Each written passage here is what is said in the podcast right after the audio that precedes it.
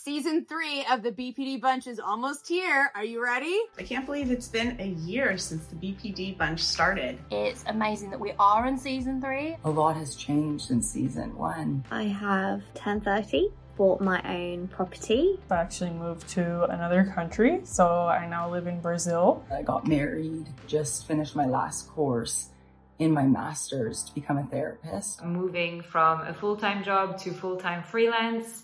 Um, and also we're relocating with my husband to Dubai. When I came to the BPD bunch, I think I viewed BPD as something that I needed to work really hard to fix. I have really put forth some effort into just kind of seeing things a little bit differently. I've realized that I am way too judgmental against myself. Letting go of the anger and rejection and abandonment within myself to finally start showing up as the most authentic version of myself.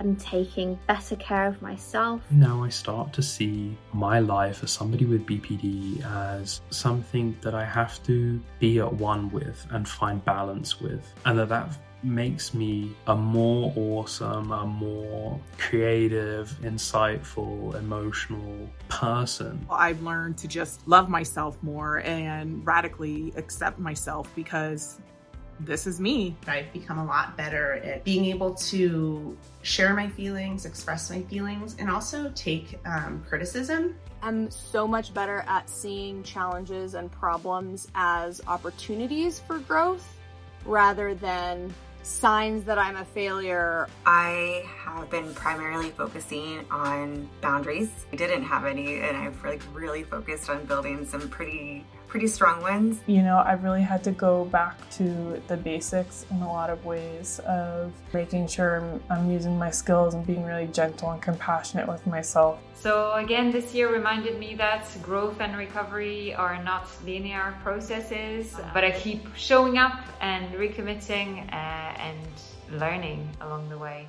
And I think that's all we can do. I'm excited to see all the all the growth that's going to come moving forwards even though I do have my days, I, I am significantly happier and ah, that makes me happy. Meeting these other people and interacting with other people who make comments and stuff on Instagram has really shown me that we are all just amazing and we've been through so much and the fact that we are still here is just awesome. So thank you so much for your support and also for the comments and the feedback that we have received as well, which has been fantastic. It's so good to know that the content that we're producing is resonating with so many of you. So thank you so much for that. So I think overall it's going to be a really good and really interesting season, and I hope that you enjoy it. Season three will be dropping in just about six hours at 7 a.m. Eastern Time, Wednesday, October 11th.